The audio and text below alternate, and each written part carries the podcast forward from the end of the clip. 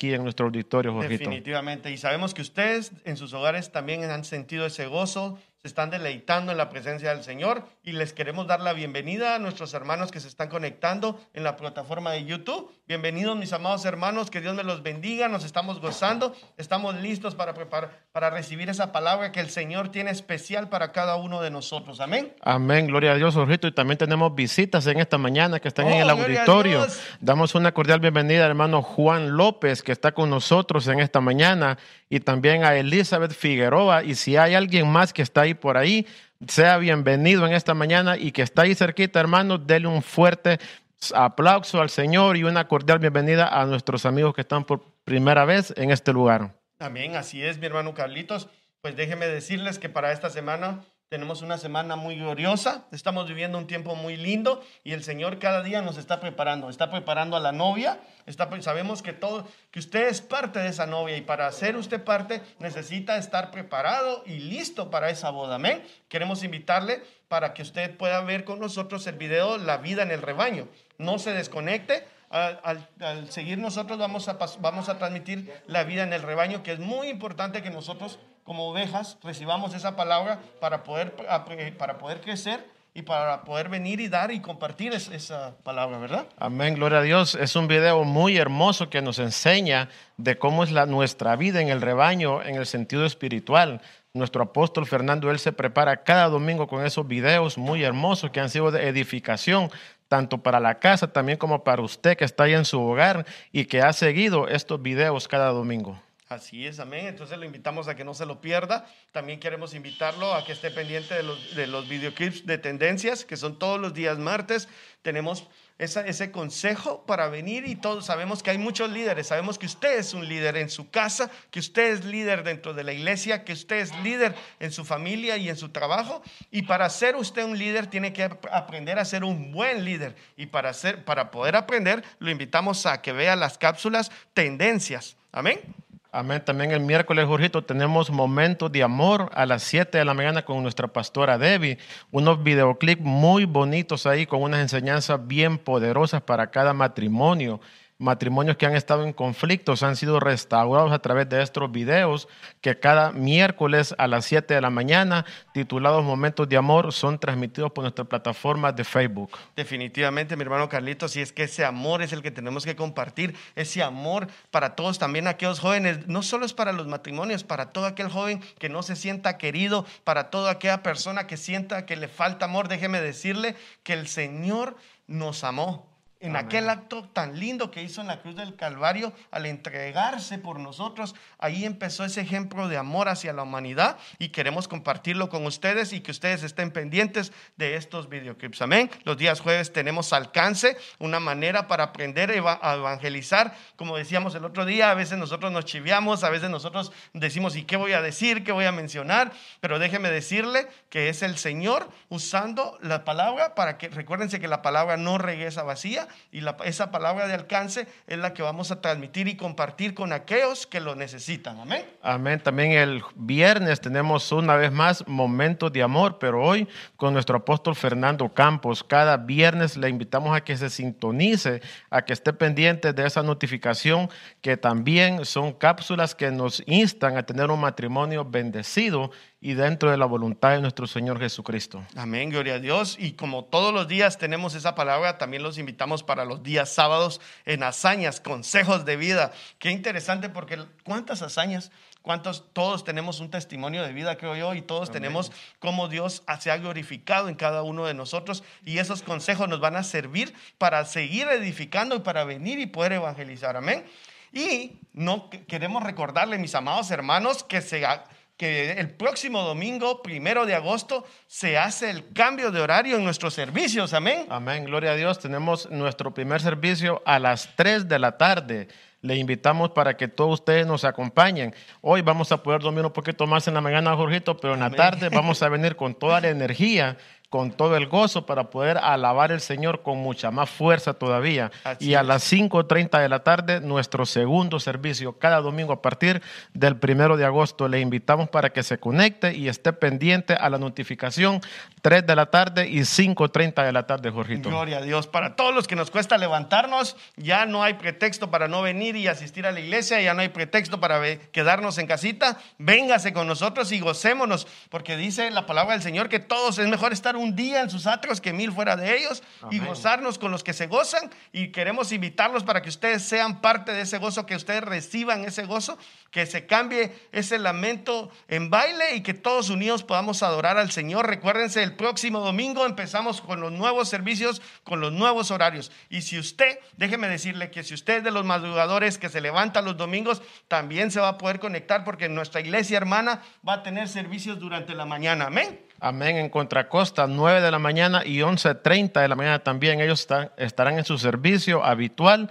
También que un domingo lleno de palabra, nueve de la mañana, once treinta, tres de la tarde y cinco treinta de la tarde, con palabra sobreabundante para nuestra edificación espiritual. Amén, gloria a Dios. Así nos ha enseñado nuestro apóstol, que solo la palabra puede venir y transformarnos nuestra vida, ¿verdad? Estamos en un ministerio de restauración y solo la palabra puede venir y restaurar nuestras vidas, nuestras familias, nuestra mente, nuestros corazones. Mis amados hermanos, también déjenme decirle para todos los jóvenes, invitarlos para esta vigilia del día julio treinta, el próximo viernes. No se la pueden perder, hay cupo limitado. Recuérdense, les voy a mandar el número de teléfono cinco uno cero, tres siete cinco, nueve cinco cuatro cinco. Se lo hemos venido anunciando, no se les olvide el número de teléfono si usted quiere estar presencial. Joven, si tú quieres estar este día aquí en, y gozarte en la vigilia, tienes que marcar o es que mandar un mensaje de texto al cinco uno cero, tres siete cinco, nueve cinco cuatro cinco. Ese es el número del hermano encargado. Él va a poder a poner, anotarte para la asistencia, para que te puedas gozar con, con los demás jóvenes. Han sido unas vigilias, yo me he podido conectar y ha sido unas vigilias gloriosas. En la vigilia anterior se trataba el, re, el refugio de león, el rugido de león, amén. Y esta nueva, el día viernes, se va a tratar el sonido de las trompetas. Bien interesante, mi hermano Carlitos, que ustedes vengan, se conecten y asistan a esta vigilia que es de bendición. Y en el tema del día de hoy, mi hermano, tenemos la prédica por nuestro apóstol Fernando Campos, el tema multigracia de Dios, multiforme gracia de Dios, un tema muy precioso. Estamos con la expectativa de lo que Dios va a hablarnos en esta mañana a través de su palabra poderosa. Así es. Entonces, mis amados hermanos en el auditorio, sabemos que ustedes ya están listos. Mis hermanos en casa que nos están viendo también ya están listos para escuchar esa palabra, para que su corazón esté preparado, su mente. Ya nos despojamos, ya adoramos al Señor y es momento de alimentarnos, ¿verdad? También queremos recordarle que este video, La Vida en el Rebaño, viene a continuación. Recuérdense que nosotros somos Restauración, Ministerio de Menecer San Francisco.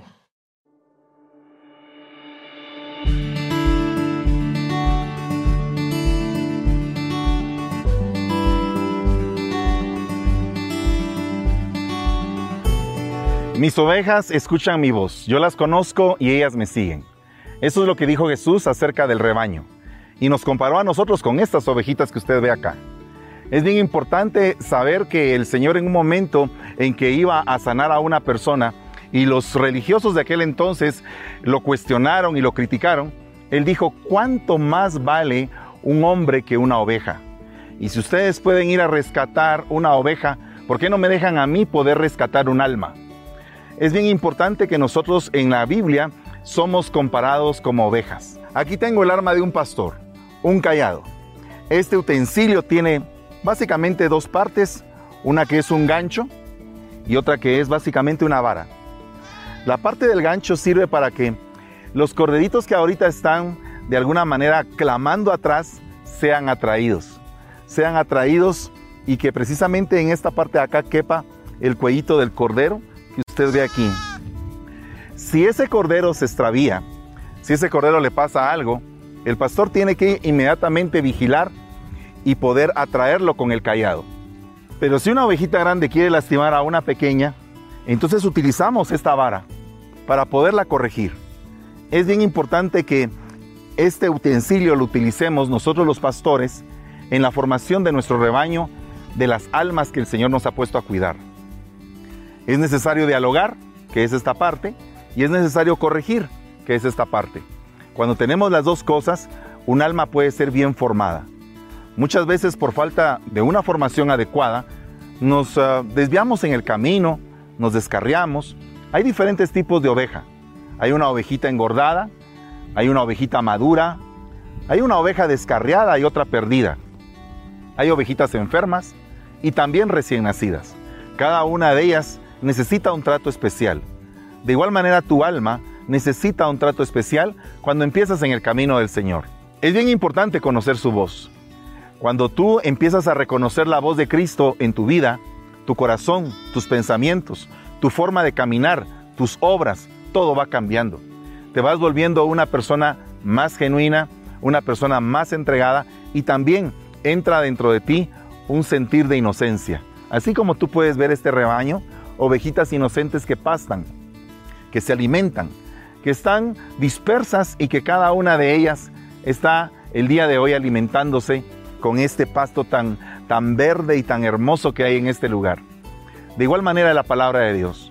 La Biblia dice claramente en el Salmo veintitrés que Jehová es mi pastor y nada me faltará. Junto a aguas de reposo me pastoreará y en delicados pastos me hará descansar. Esto es precisamente lo que Dios quiere para tu vida, que tú descanses y que te sientas gozoso en el contacto o en el entorno en el que tú vives. Y que tú puedas disfrutar juntamente con tu familia, con tus hijos, como que fuera un rebaño, solamente que no de ovejas literales, sino que de ovejas espirituales. Es por eso que te invito a que le entregues tu corazón a Cristo. Él va a cambiar tu vida, se va a convertir en un pastor para ti. Y los ministros de Dios vamos a utilizar este utensilio tan hermoso a nivel espiritual para que tú puedas crecer. Vamos a dialogar contigo, vamos a corregirte, y vamos a formarte para que tú puedas tener una vida llena de bendiciones. Que Dios te bendiga y espero que este video sirva de bendición para ti.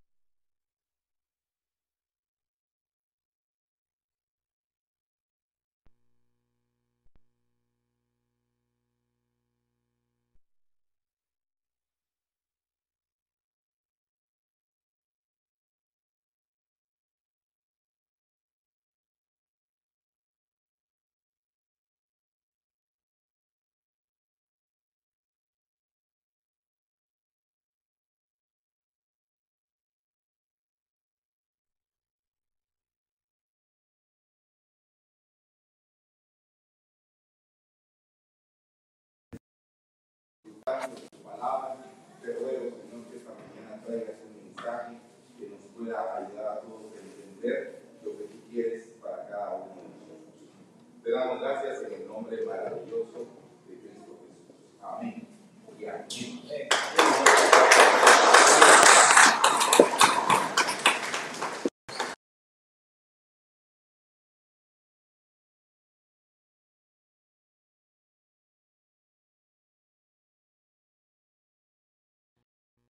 No sé cuántos de ustedes han recibido un milagro inesperado. ¿Cuántos han visto realmente la mano poderosa de Dios manifestarse en un área de la vida cuando ustedes no esperaban? Creo que cuando usted ve eso, usted ve la gracia de Dios. Porque regularmente los milagros se dan cuando uno realmente no los espera y no los merece, ¿verdad? O sea, uno le pide al Señor algo y, y la realidad es de que uno dice, Señor, te estoy pidiendo esto, pero sé que no me lo merezco, ¿verdad? Tal vez si le pueden bajar un poquito de volumen para que no haya feedback, por favor. Eh, entonces, la realidad es de que yo me puedo fijar muy bien en este versículo en cada momento de mi vida. Quisiera que usted también agarrara este versículo y se aferrara a él en cada momento de su vida, sea cualquier cosa que esté pasando. Oiga lo que dice Primera de Pedro cuatro diez. Cada uno según el don que ha recibido, ministrelo a otros como buenos administradores de la multiforme gracia de Dios. Fíjese, entonces aquí hay varias partes importantes. Cada uno de nosotros tenemos un don. No sé cuántos de ustedes han visto cuál es el don que tienen, pero no puede ser que si usted ha recibido al Espíritu Santo en su vida, si usted ha sido bautizado en agua, si ya nació de nuevo, usted no tenga dones. Usted no puede decir yo no tengo dones, porque desde el momento en que tiene una impartición del Espíritu, lo que primero hace el Espíritu es poner en usted algún tipo de don. Amén. Hay diversas clases de dones, pero dice que cada uno según el don que ha recibido se lo tiene que entregar a otro. O sea que digamos que si tú tienes el don de fe, yo no sé cuántos de ustedes tienen el don de fe, pero yo sí creo que yo sí tengo el don de fe. A mí me lleva el río y yo sigo pensando en que todo está bien, ¿verdad? Ah, mire, yo no sé cuántos de ustedes creen así, pero hay gente que, que no podemos ver el mal tan fácilmente. O sea, no, no significa que no lo veamos. Significa que cuando vemos el mal siempre como que le queremos encontrar el lado bueno, porque tenemos fe, tenemos fe. Tenemos fe en que las cosas pueden cambiar, en que no van a estar siempre así y que el, el trigo no se trilla para siempre.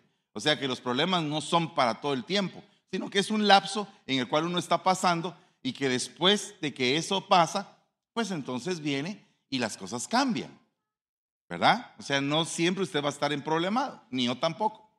Entonces eso se llama don de fe. Usted lo imparte a aquel que está pasando por algún tipo de problema. Entonces ahí es donde se cumple la primera parte del versículo. Según el don que se ha recibido, ministrelo, entréguelo a otro, impártalo. Y dice, como buenos administradores de la multiforme gracia de Dios. Entonces, esto es algo maravilloso porque imagínense que la gracia de Dios tiene diferentes formas porque se manifiesta en diferentes personas con diferentes dones. Eso es lo que está diciendo. O sea que, digamos que tú vienes y tienes el don de la liberalidad. A ti te gusta dar. No, no, no eres tacaño, pues. O sea, te gusta dar. Y entonces viene alguien y está pasando por una necesidad y tú no te puedes negar a entregarle porque tú tienes ese don. Y no estás pidiendo, no se lo estás dando prestado o no lo estás ahorcando para que te pague, sino que se lo estás regalando. Y algunas personas te dicen, pero ¿cómo es posible que tú le estés regalando? Bueno, sí, tengo el don de la liberalidad y se lo estoy ministrando a otro. El problema sería que el que lo recibe, cuando sea prosperado, no quiera dar, porque a él se lo entregaron. O sea, digamos que está aquí Abigail y yo tengo el don de la liberalidad y ella está pasando por una necesidad, se lo doy. Ella sale de su necesidad. Pero ahora resulta que viene Ceci y tiene una, una necesidad, pero entonces Abigail tiene la obligación de darle, porque de gracia recibió. Y dice la Biblia, por cuanto de gracia recibimos, de gracia damos. Entonces es como un efecto viral que se va contagiando en la iglesia. Imagínate que uno tiene el don de presidir, otro tiene el don de enseñar, otro tiene el don de profecía, el don de lenguas, y, y todos empiezan a impartirse el don unos con otros. Es que el momento de los dones lo hemos como que eh, centralizado en la profecía y en las lenguas y en la interpretación. Pero la realidad es que el momento de los dones es un momento glorioso donde cada uno podría llegar y por el Espíritu impartirle a otro del don que tiene. Ah, por ejemplo, si tú ves a alguien, eh, sería algo como que un poco incómodo, ¿verdad? Pero digamos que tú te sientas en el mismo lugar. Yo no sé cuántos de ustedes se sientan en el mismo lugar, pero yo conocí mucha gente allá en la zona cinco que se sentaba en el mismo lugar por no sé cuántos años. O sea, ya sabíamos que como que en esa silla siempre iba a estar esa persona. Cuando tú, a ti te pasa eso, te da la oportunidad de observar a los demás hermanos. Y resulta que eh, precisamente vienen los hermanos en el momento de las ofrendas y tú te das cuenta que siempre hay un hermano que nunca da. ¿Ah? Pasa, y él como que a la hora que pasa hasta se siente incómodo, ¿ah? Como que mira para arriba, como que, eh, como que a ese momento le dan ganas de ir al baño, ¿verdad? En el momento en que tiene que dar. Y tú te das cuenta en eso, pero resulta que tú eres dadivoso, porque tú tienes el don de la liberalidad. ¿Qué harías tú para impartírselo? ¿Cómo le enseñarías? Darle, ¿va? Mira, ¿sabes qué? Te voy a dar diez para que no, no pases el, el, el momento así desagradable. Encaminarlo. ¿O qué pasaría si de repente cuando sales de la iglesia le dices, ¿sabes qué? He visto que nunca das, ¿por qué no das? ¿Vos qué te importa? Le diría el otro. Me estás invadiendo mi espacio. Pero, pero ¿qué pasa si todos aprendemos a entregar el don que tenemos de acuerdo a la gracia de Dios?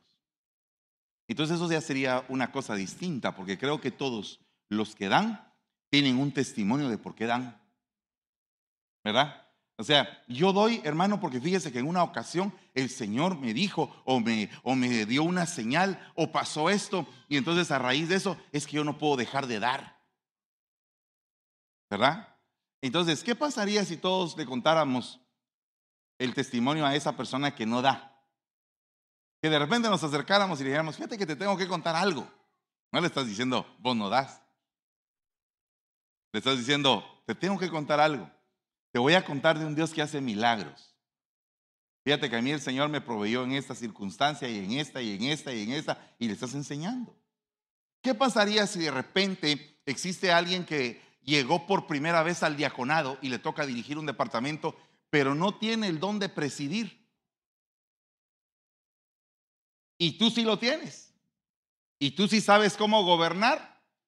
¿Qué harías? ¿Cómo se lo impartirías? Voy a orar por ti para que Dios te dé el don de presidir. ¿O le enseñarías qué tiene que hacer? ¿Verdad? ¿Cómo?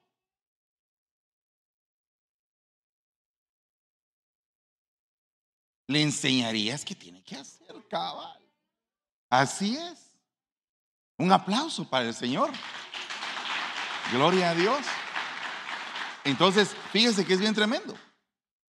Porque cada uno de nosotros tenemos algo que dar. No puede ser usted tan tacaño que no quiera dar nada. Por eso es que dice el Señor, dame, hijo mío, ¿qué? ¿Tu dinero?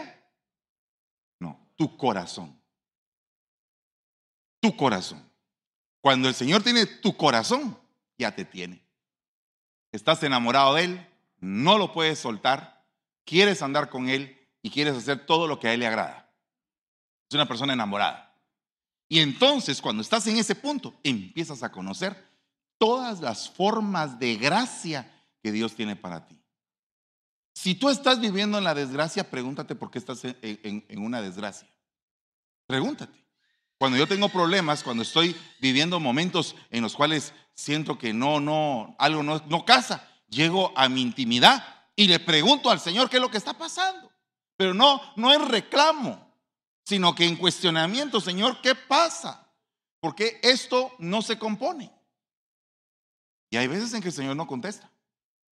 No vaya a creer usted que le va a contestar inmediatamente. No, hay veces en que Él te deja que tú pienses, que tú madures. A veces deja que te duela. Si no, el libro de Job no tuviera más de cuarenta capítulos. Si no te dejara que, que, que tú pienses. Porque muchas veces a uno le cuesta razonar. Y uno dice, ¿por qué me está pasando esto? Pero si yo soy tu hijo, Padre. Sí. Pues por cuanto eres mi hijo, te tengo en tiempo de azote. O te tengo viendo de lejos porque te pusiste demasiado orgulloso, hijo. O te tengo con el, con el cielo cerrado para que no caiga la bendición porque me ofendiste. ¿Verdad? Entonces, eres su hijo. Y así como tú castigas a tu hijo, así el Señor en algún momento nos puede castigar a nosotros. Bueno, veamos algunas cosas de este versículo. ¿Cuántos dicen amén? Dice que tenemos que ser administradores. Diga conmigo, administrador. ¿Cuántos de ustedes son buenos administradores? No me digan, no me digan, no me digan. Pero fíjese que el que es administrador de la gracia de Dios tiene que ser un ecónomo, un economista. Dice esta palabra, dice el que gobierna una casa, un siervo superior y responsable. No, no irresponsable, sino que un siervo superior y aparte responsable. Entonces, ¿por qué es que a veces no alcanzamos o no sabemos administrar la gracia o no tenemos en cuenta cómo poder entender los milagros de Dios?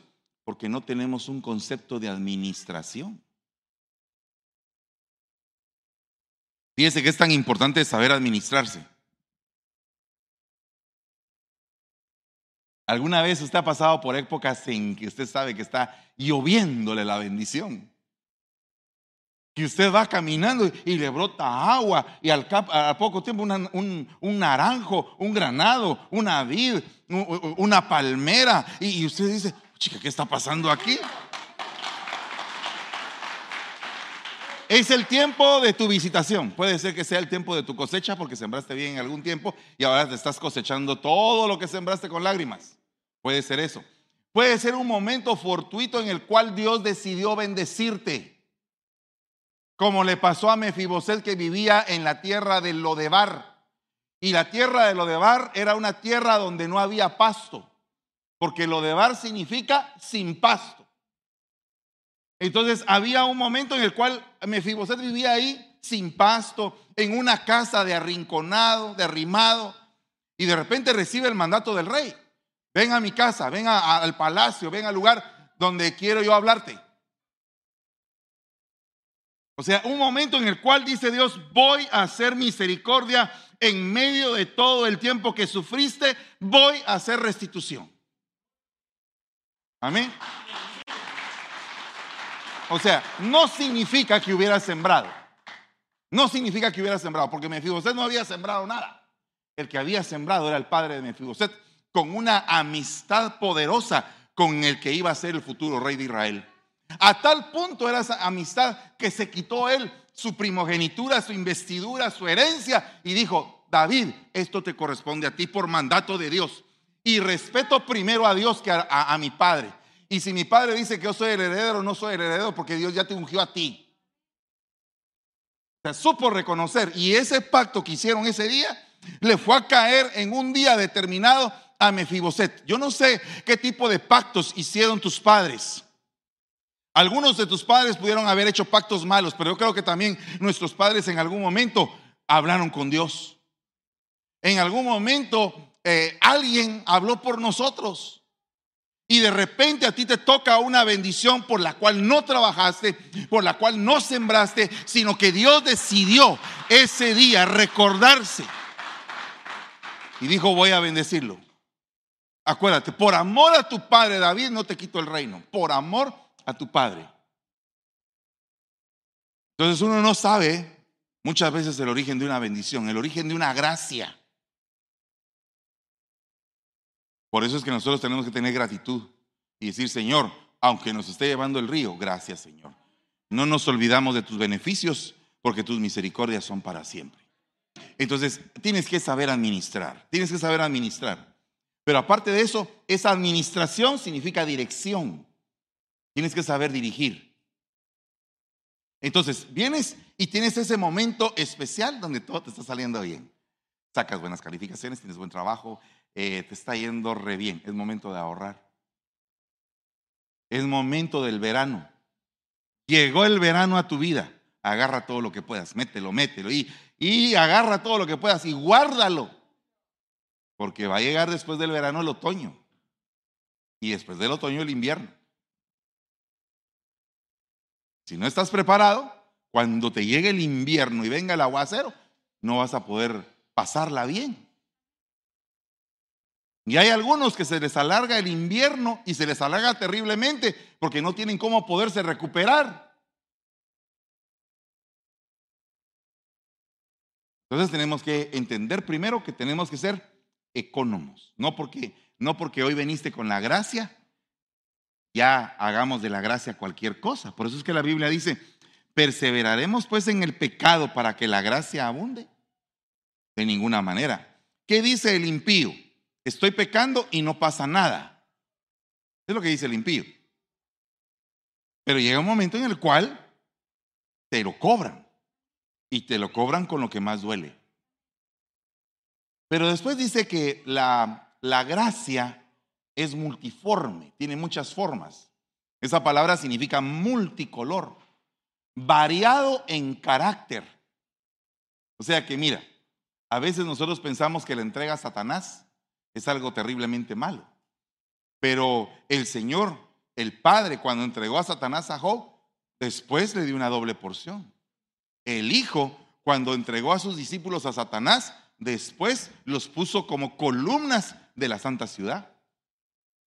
¿A qué lo entregaron a Satanás? Para que su espíritu fuera salvo.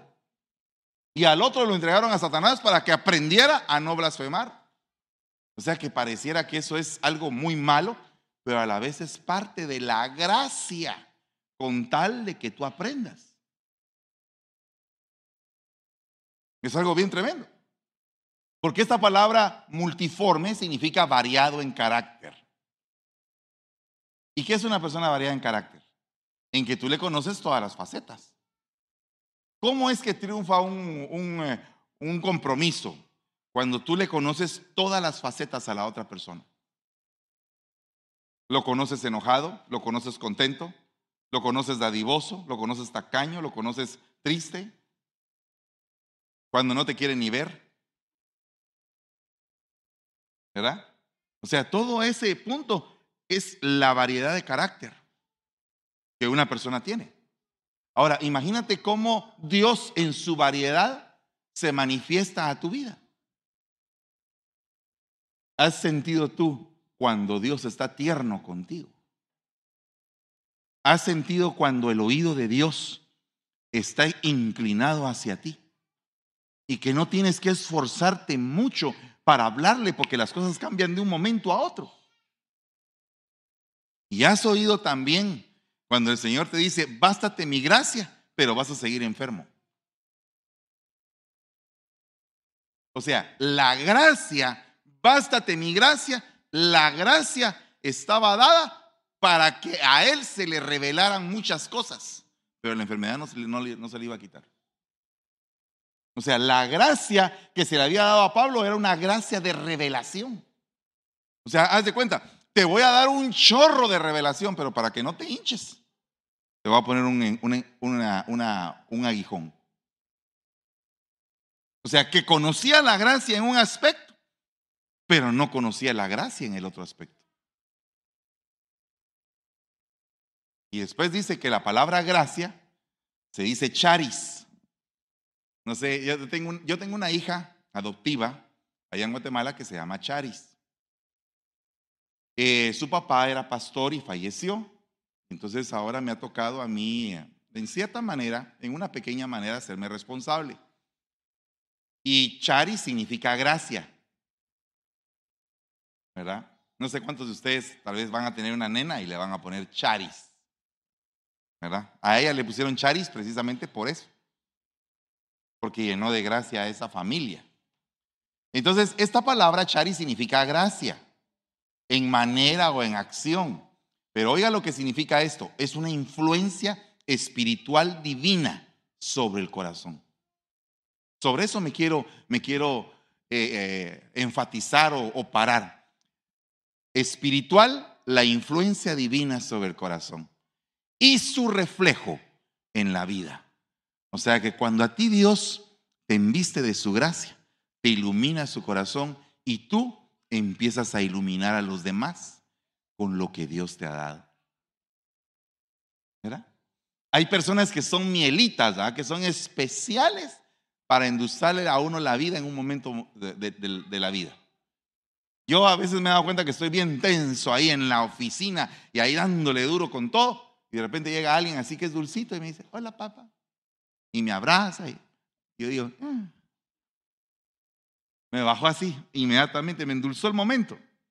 Entonces hay personas que tienen ese carisma, ese don, esa gracia. Hay otras personas que tal vez no, no están con uno eh, risa y risa o soba y soba, pero en el momento de los tunazos, ahí están a la par de uno como que son escuderos y no se mueven.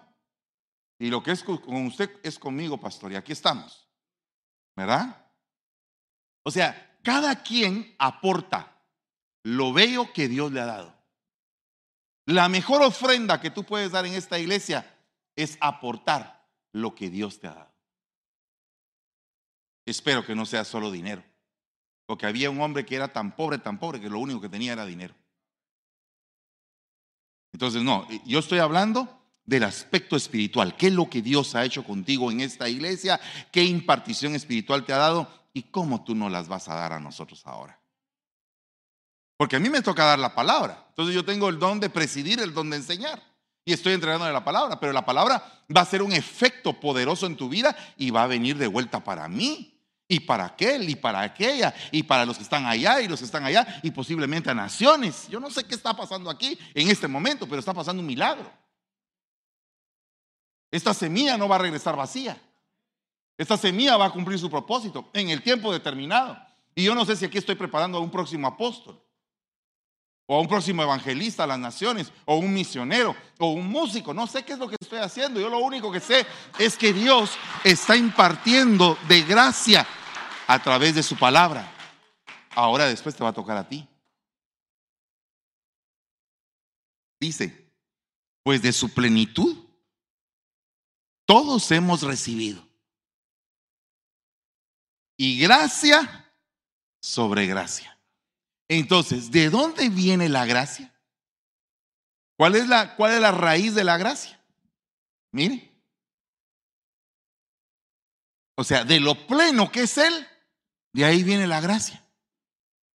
O sea que es como que eh, viniera, eh, voy a, perdónenme el ejemplo, pero tengo que hacerlo.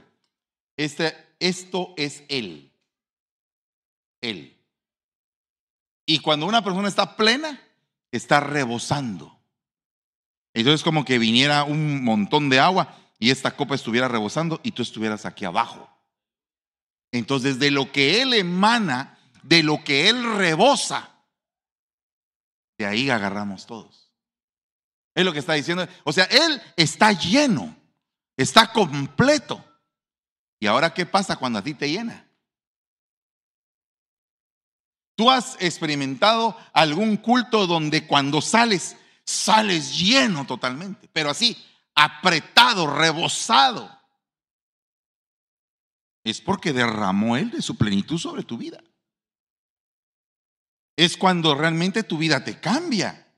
Mira lo que dice esta palabra plenitud: rellenar o terminar, o lo que llena, o suplemento, o algo copioso. Fíjense que anoche, a, ayer nos pasó algo. Yo les dije allá en Nueva Orleans, viene un tiempo de lluvia abundante a esta iglesia, y empieza a llover en ese momento. No, no estoy diciendo que yo mandé la lluvia, el Señor, el Señor mandó la lluvia. Pero el, el pastor dijo, qué raro, porque ahora en este tiempo no llueve así. Pero eran unos chorros de agua. Entonces digo yo, hay señales. Si uno las quiere ver, ahí van a estar. Y si uno es escéptico, nunca las vas a ver. Pero yo quisiera que en esta mañana tú tomaras los ojos del Señor y que, y que tú le digas, Señor, yo quiero mirar con tus ojos, como lo dice el canto. Yo quiero sentir con tu corazón. O sea, dame de tu plenitud y lléname para que yo sienta igual que tú. Y que yo pueda compartir y dar igual que tú. Y que yo pueda impartir a otros lo que tú me has dado. Eso es lo que significa abundancia. ¿Cuántos tienen abundancia? ¿Cuántos tienen abundancia, hermanos? ¿Cuántos tienen abundancia? Párense los que son abundados aquí.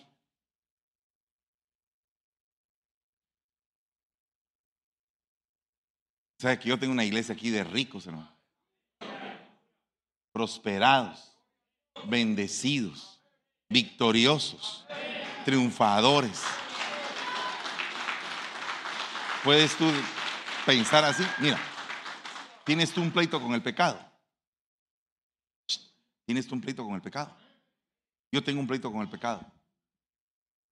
Le has ganado a veces. Un montón de veces. Te ha ganado a veces. Eres humano todavía. Estamos aquí. Pero ¿sabe qué? Dice que somos más que vencedores. Somos más que vencedores. Entonces, en esta mañana, yo no sé cuál es el problema que tú traes. Yo sí sé cuál es el que yo traigo, pero yo voy a declarar abundancia de bendición y de gracia. Abundancia de gracia. No estoy terminando todavía, pero quiero ministrar en este momento. Eh, tú necesitas gracia en esta mañana. El Señor me estaba mostrando que esto era lo que tú necesitas. Una porción de gracia. Que a Dios hoy le plazca bendecirte. Y que cuando tú salgas de aquí, salgas más tranquilo, más consolado, más lleno. Eh, esperando en el Señor, con paciencia, con esperanza. Padre, en el nombre de Jesús, impartimos una porción de esperanza, porque la esperanza no produce vergüenza, sino que la esperanza viene por fundamento de la fe. En el nombre de Jesús, que esa fe sea la raíz de lo que viene, de lo que esperamos, Padre. Que haya una impartición en esta mañana de fe sobre el que ya no tiene, sobre el que está cansado, sobre el que está partido, Señor, en el nombre de Jesús. Que venga un buen desempeño de nuestra vida. Que se acabe todo periodo de fracaso. Que se acabe todo periodo de desesperación. Que se acabe toda depresión en el nombre de Jesús. Que sea echado fuera todo espíritu que quiera interrumpir, que quiera obsesionar, que quiera lastimar el alma, Señor, en el nombre de Jesús. Toda garra del enemigo que despedaza el alma, en el nombre de Jesús la cortamos con una hacha profética. En el nombre de Jesús dejamos mutilado al enemigo y sus artimañas. En el nombre de Jesús, en esta mañana, y declaramos que viene un momento de victoria, no por nosotros, sino que por la gracia derramada de Dios en nuestras vidas, en el nombre de Jesús. En el nombre de Jesús, Señor. Gracias, Padre, en el nombre de Jesús. Aleluya. Denle un aplauso al Señor.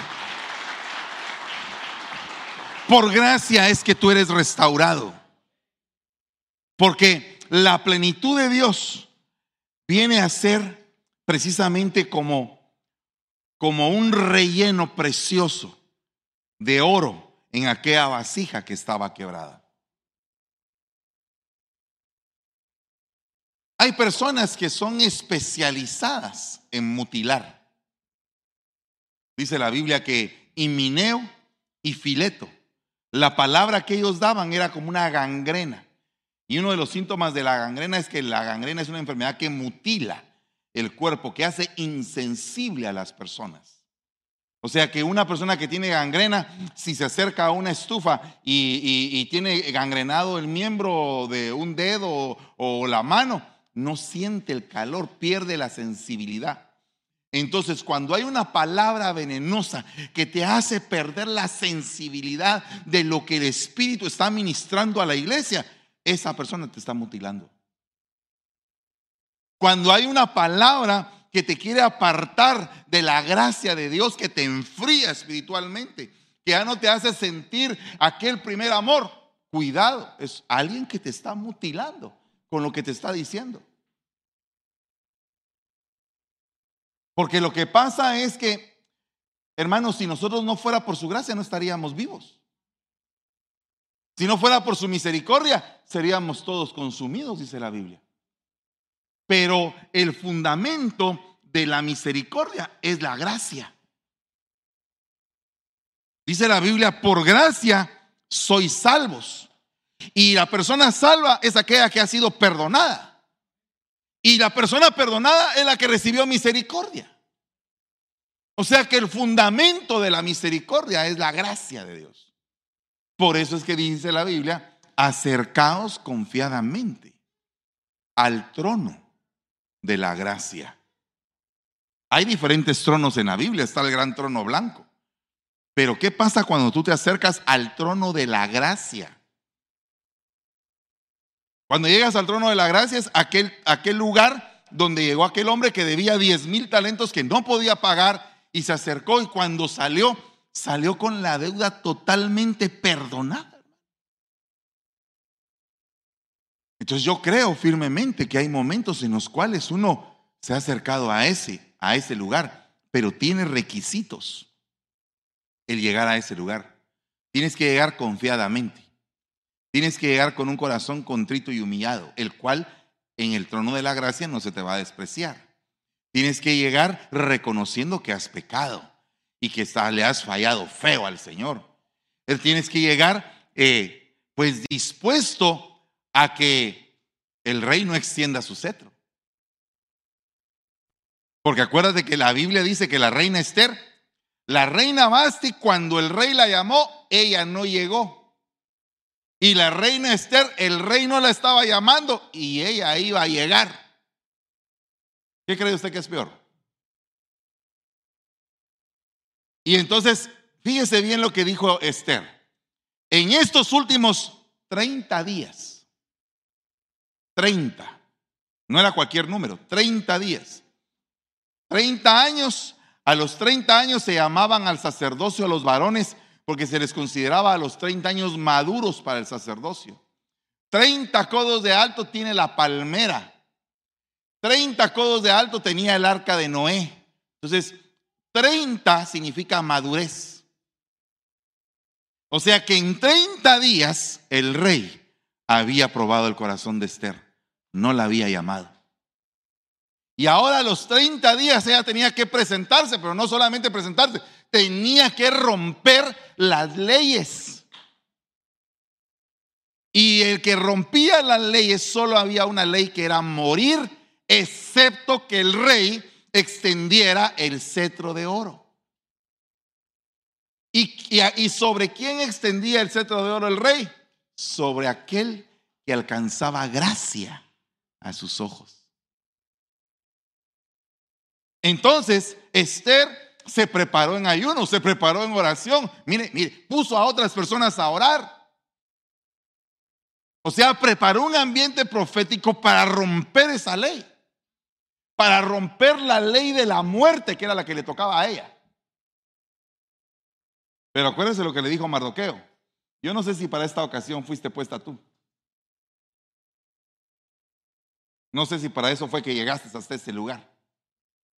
Pero lo que sí sé es que si tú no te pones al frente, Dios va a agarrar ayuda de donde sea. Pero a su pueblo no va a ser tocado. Ahora tú decides si tú quieres ir a la, en la brecha y ser la cabeza de todo este movimiento, o si decides también morir con nosotros. O sea que el edicto de muerte ya estaba. Pero ella tenía la ventaja de que era la reina. O sea que no, no, no iba a venir el rey y la iba a matar tan fácilmente. Pero si rompía la ley, aunque fuera la reina, le tocaba la muerte si él no extendía el, el cetro. Porque Basti era la reina y no llegó cuando él la llamó y la desterró. Ah, que no la mató, ¿verdad? ¿Y sabe qué fue lo que dijeron los eunucos? Dijeron, ¿sabes una cosa? Este comportamiento que tiene la reina puede ser una plaga para todas las mujeres. Y al rato vamos a tener un montón de mujeres con sartenes empoderadas.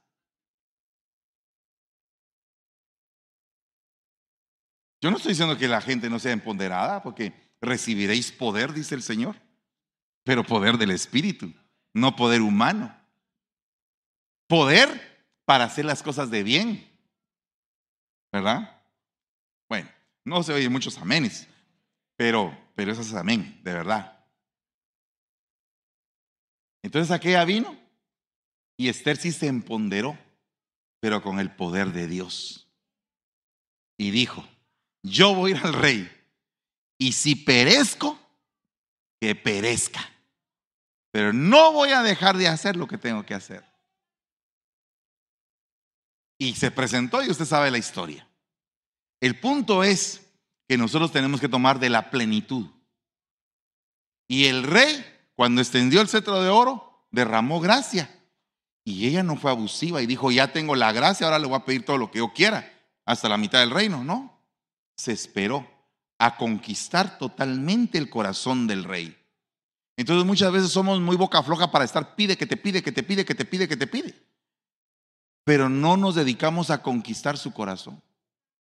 El problema que tiene la iglesia de por qué no alcanza gracia en algunos puntos de la vida, porque ya alcanzamos la gracia inmerecida, que es la gracia de la salvación, pero esa gracia tiene que ir evolucionando en muchas facetas porque es multicolor. O sea que podríamos tener gracia en un montón de cosas. En toda la vida podría ser derramada la gracia de Dios y podría irnos re bien, pero el punto es que no lo hacemos porque no lo alcanzamos, porque la iglesia no está determinada a conquistar el corazón del rey. Dígame si, si el rey no, no te dijo ya que la mitad del reino te toca a ti. ¿Verdad que ya te lo dijo? De lo que, de la herencia de mi padre, de esa les voy a dar a ustedes, dijo. De todo lo que el padre me dé, de eso les toca a ustedes también. Somos coherederos con él. Y si ya sabes que eres coheredero, si ya sabes que tienes la mitad del reino, ah, entonces, ah, ya tengo la mitad del reino. No, no, no, momento. Conquistemos su corazón. Hagamos banquete para el rey. Que el rey se deleite de que su presencia baje en esta iglesia. Conquistemos el corazón del rey. ¿Cuántos dicen amén? ¿Cuántos aceptan el desafío? Porque no quiero, hermanos, que ignoréis este misterio, dice, para que no seáis arrogantes. ¿A quién le está hablando? A la iglesia de los romanos. O sea, le está hablando a los gentiles. No sean arrogantes, les está diciendo a la iglesia. En cuanto a vosotros mismos, porque ha acontecido a Israel un endurecimiento parcial o en parte, hasta que haya entrado, ¿qué? Ah. O sea que ellos están estacionados mientras que nosotros nos llenamos. ¿Qué significa esto? Que Dios está permitiendo dos mil años de llenura. Mire, lleva dos mil años llenando él a los gentiles, dándoles diferentes tipos de visitaciones. Alguien dirá, y el tiempo del oscurantismo, hermano, y la Edad Media, el Señor se guardaba remanentes. Muchos de esos de remanentes fueron quemados, otros apedreados, otros perseguidos, torturados por causa del Señor. Usted no sabe la gran nube de testigos que hay de los tiempos de la Inquisición, que guardaron su fe, que siguieron, eh, siguieron eh, eh, predicando la palabra, como le pasó a Juan José, que estaba en la, orega, eh, en la hoguera siendo quemado y cantando. Y está el himno ahí, y profetizando de una vez que en cien años iba a venir Martín Lutero. Y a los cien años aparece Martín Lutero. O sea, uno estaba siendo quemado, estaba, siendo, eh, estaba cantando y estaba profetizando. ¡Quemado!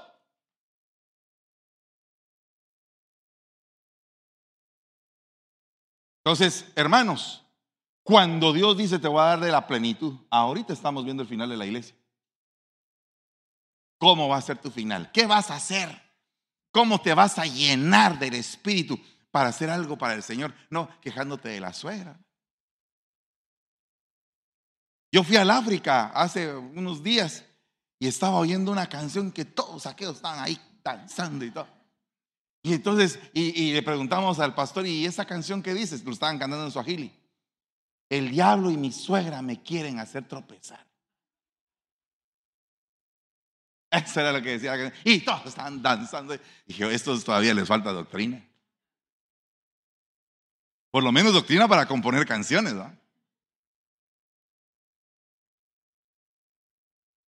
Yo te pregunto, ¿tú todavía estás en el periodo de la iglesia donde de todo te quejas cuando hay gente que fue verdaderamente torturada por causa del evangelio? Es que usted no tiene mi problema, hermano. Sí, no lo tengo. Pero no creo que sea el problema más grande del mundo. Y regularmente cuando uno tiene clavos es por sus malas decisiones. A los hijos uno les dice, mira mi hija, mira mi hijita linda, mi muchachita, mi cututuy, mi bodoque, bombón de azúcar. No te fijes en ese sinvergüenza. O al hijo le dice, mira a mi hijo, mi chulitío, papadito chulo, así en buen chapín. No te fijes en esa filistea.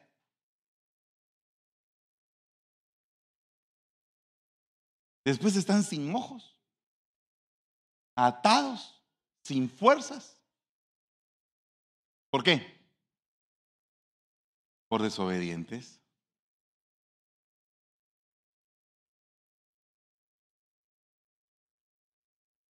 ¿O no? Había una canción que decía, ¿y qué culpa tengo yo?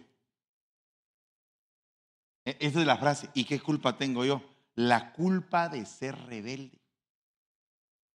Esa es la culpa que muchos tenemos, por lo cual todavía sufrimos por causa de rebelión. Entonces, si a Israel lo endurecieron, no permitas que tú estés duro ahorita, sino que mejor dile, Señor, cambia ese corazón de piedra en un corazón de carne. Y sé que cuando vaya a ustedes, ¡ja! Mire cómo va a ir Pablo, cómo iba, en la plenitud, perdón. Voy a esperar a que cambien el, el, el slide. En la plenitud de la bendición de Cristo. ¿Cuántos quieren recibir eso? Que cuando usted vaya a un lugar, vaya en la plenitud. Así como que es un foco de cien watts. Que de cien, de mil watts. Como foco de estadio. Que a donde usted vaya, usted, y, y estos, y los demonios, y, ¿a qué viniste? ¿Verdad? ¿Cuántos dicen amén a eso? Pero, ¿qué pasa si tú llegas y los demonios te dicen, te estábamos esperando? Está fregado eso. Qué plenitud y qué nada, no. No hay foco ahí, ¿verdad? Que se te encienda el foco en esta mañana, hermano. Hermana, que se te encienda el foco, así. Dile al que tienes a la par, que se te encienda hoy el foco de una vez. En el nombre de Jesús. Así, pero poderoso, hermano. Lleno, pleno. Yo quisiera que todos ustedes y yo hacer un rally para leer todo el Nuevo Testamento. Así, pero y leerlo así. Estoy pensando cómo lo podemos hacer, tal vez a las seis de la tarde, poner en el Facebook un tiempo de lectura bíblica y llamar a todos los que son así, pero diestros en la lectura bíblica, así que tienen una bozona así, aló, aló, aló. Y que a las seis de la tarde empezáramos por el libro de Mateo. Y, y estar leyéndolo ahí en vivo, y, y la lectura. Todo el Nuevo Testamento, de pasta a pasta. Ah, sería lindo. ¿Cuántos se apuntan? ¿Cuántos les gustaría ser los locutores todos los días a las seis de la tarde? Aleluya. ¿Cuántos así? Pero, pero que, que sepan leer bien, ¿va? O sea, bien. Que tengan así. Yo creo que lo vamos a hacer. Tenemos que cundir la tierra de su palabra, hermano. Llenarla.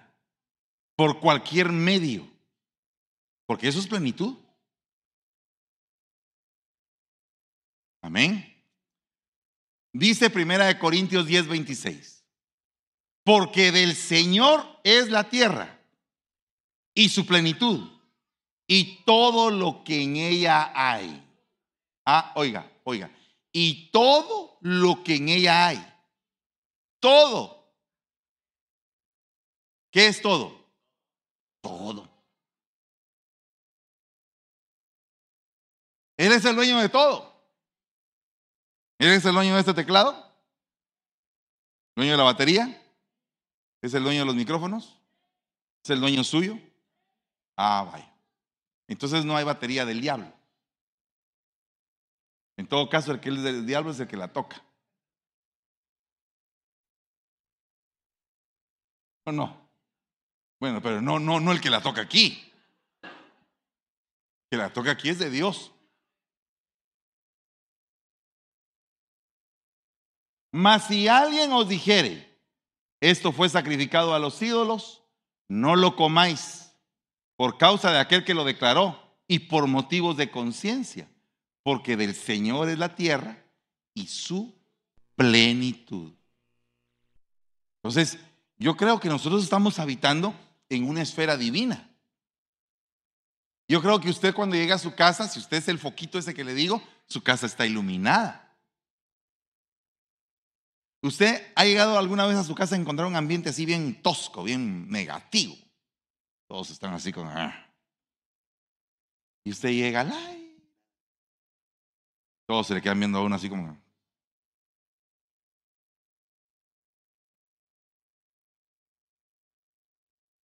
¿Verdad? Raro eso, ¿eh? Lo malo es que... El problema es que el ambiente negativo, muchas veces los hijos de Dios son los que lo provocan. Porque no están plenos. Y como no están plenos, no hay gracia. Y como no hay gracia, ¿qué es lo que hay? Si no hay gracia, ¿qué hay? Desgracia. Bueno, con esto quiero terminar. Se me fue el tiempo, veinte segundos. Pero cuando vino la plenitud del tiempo, diga conmigo, plenitud del tiempo.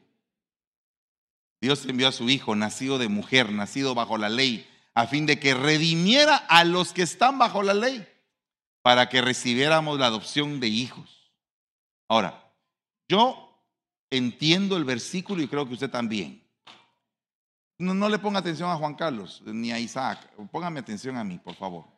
Póngame atención a mí. Look at me, como dicen en su pueblo. Oiga bien, por favor, cámbienme la pantalla. No, no, yo creo que eso tiene que ser en automático. Mire pues. Cuando vino la plenitud del tiempo, ese es el rema de esta mañana. Yo creo que para muchos les llegó su plenitud en un área de la vida o en dos áreas. Y tienen que aprovechar este tiempo. Porque en el área donde alcanzaron la plenitud, ahí les va a sobrar gracia. Y van a tener abundancia. Y no estén poniéndole demasiado sentido al problema que tienen, porque ese problema lo que quiere es quitarles o arrebatarles el sentido de bendición, como lo hicieron los judaizantes con los gálatas. ¿Qué les pasó? Dijo Pablo. ¿En dónde está aquel sentido de bendición que tenían? Entonces hay gente que se dedica a arrebatar el sentido de bendición, a que a como dé lugar veas malas cosas.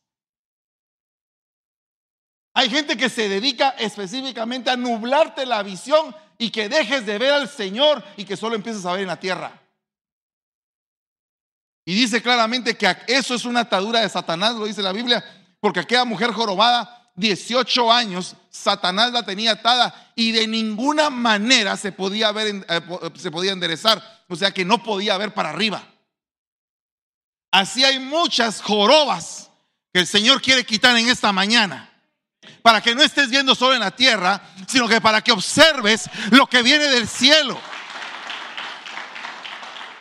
Si en la tierra te decepcionaron, si en la tierra te amargaron, si en la tierra te entristecieron, si en la tierra te dejaron solo, acuérdate que tienes al Dios Todopoderoso de tu lado, que Él es su Hijo, que Él decidió salvarte y bendecirte, y que Él es tu Padre, tu Padre, y que de su plenitud tienes que agarrar tú en esta mañana. Y tú tienes que decirle: Señor, yo aquí estoy, estoy contigo. Tal vez estaré herido, tal vez estaré destrozado, tal vez no estaré bien, pero estoy aquí. Y no me voy a apartar. No te voy a soltar si tú no me bendices. Esta mañana es un momento para agarrar al ángel de Jehová y decirle: Señor, bendíceme. Por favor, bendíceme. Yo no me quiero ir de este lugar si no tengo la bendición. Y todos los que lo necesiten vengan al frente y digan: Señor, aquí estoy, yo necesito esto, quiero rebosar, quiero tener plenitud, quiero que se rompan esos problemas, quiero aprender a vivir, quiero que mi pareja aprenda a vivir, quiero que en la casa empiecen a cesar los problemas, quiero que las cosas empiecen a sobreabundar.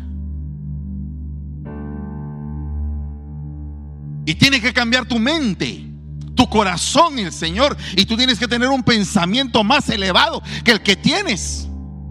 Porque el, temperam- el, el temperamento y el pensamiento muchas veces te amarran a la tierra, a las cosas temporales, a las cosas que solo problemas producen, a las cosas que traen dolor y tristeza. Y Dios lo que quiere es que tú cambies tu manera de pensar y que le digas: Señor, yo quiero tener de esa plenitud. Y quiero que tú derrames tus dones en esta mañana sobre mi vida. Quiero recibir un don que me permita tener fe aún en medio de la tormenta. Quiero tener la capacidad de enseñarles a otros. Quiero tener la capacidad de dar. Quiero tener la capacidad de gobernar y de presidir. Quiero tener la capacidad de hablar en lenguas. Quiero tener la capacidad de que mi vida cambie, Señor.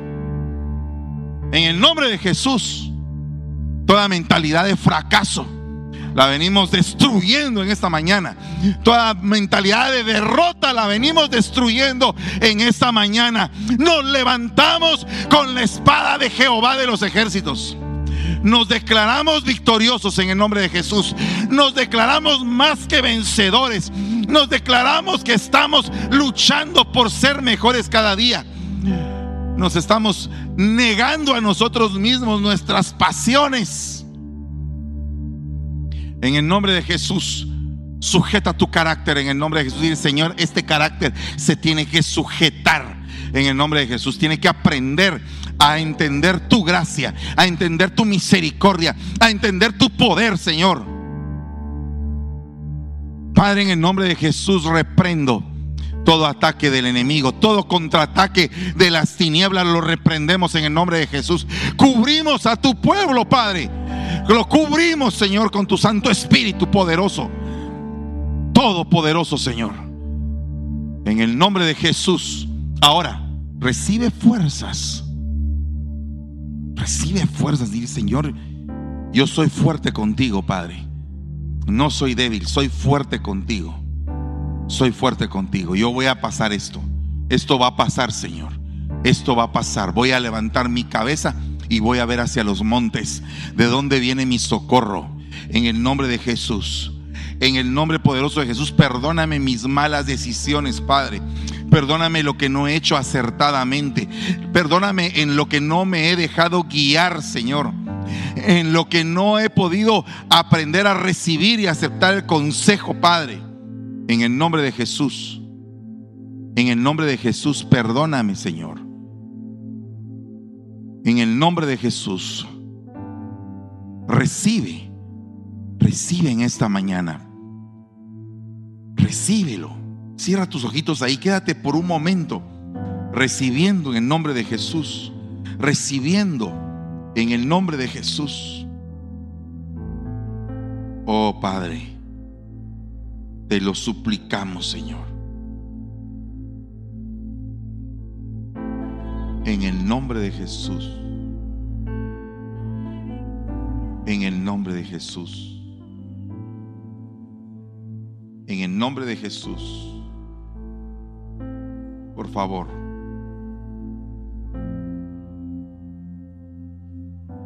recibe en esta mañana el don de profecía. Y si tú tienes ahora palabra para profetizar, puedes profetizar en este momento si tú tienes esa palabra. Pero recibe el don de profecía en esta mañana. Recíbelo. Empieza a hablar tus lenguas en el nombre de Jesús. Recibe el don de lenguas, Padre, en el nombre de Jesús. Recibe en el nombre de Jesús el don de lenguas. Oh Ramaya Kiralama Saharabakanda. En el nombre de Jesús, recíbelo. Recibe, que sea abierta tu boca en el nombre de Jesús. Oh Ramaya Kiralama Soharabakaira. En el nombre de Jesús. En el nombre de Jesús. Recibe el don de fe. Recibe el don de fe. Si estás en un momento de derrota, recibe el don de fe en este momento. Recíbelo en el nombre de Jesús. Recibe el don de servicio. El don de servicio, que te puedas entregar, que puedas dar tu vida por causa del Señor. El don de servicio. Recíbelo. Recíbelo. Recibe el don de enseñanza. Recibe el don de enseñanza para enseñarles a otros. Que sea abierto tu entendimiento para la comprensión de la palabra. Recibe el don de exhortación para levantar a aquel que no está caminando correctamente. Si tú has sido egoísta, si tú no has querido dar, recibe en esta mañana el don de la liberalidad para poder dar con alegría de corazón, sin carga.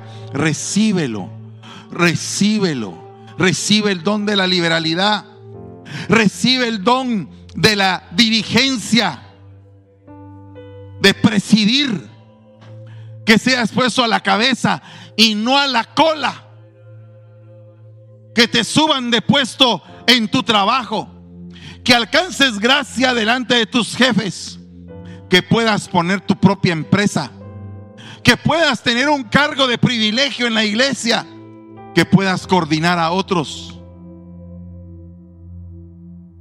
Recibe, recibe misericordia y da misericordia para que la gente que está contigo y que te haya fallado pasen de lamento a la alegría en el nombre de Jesús.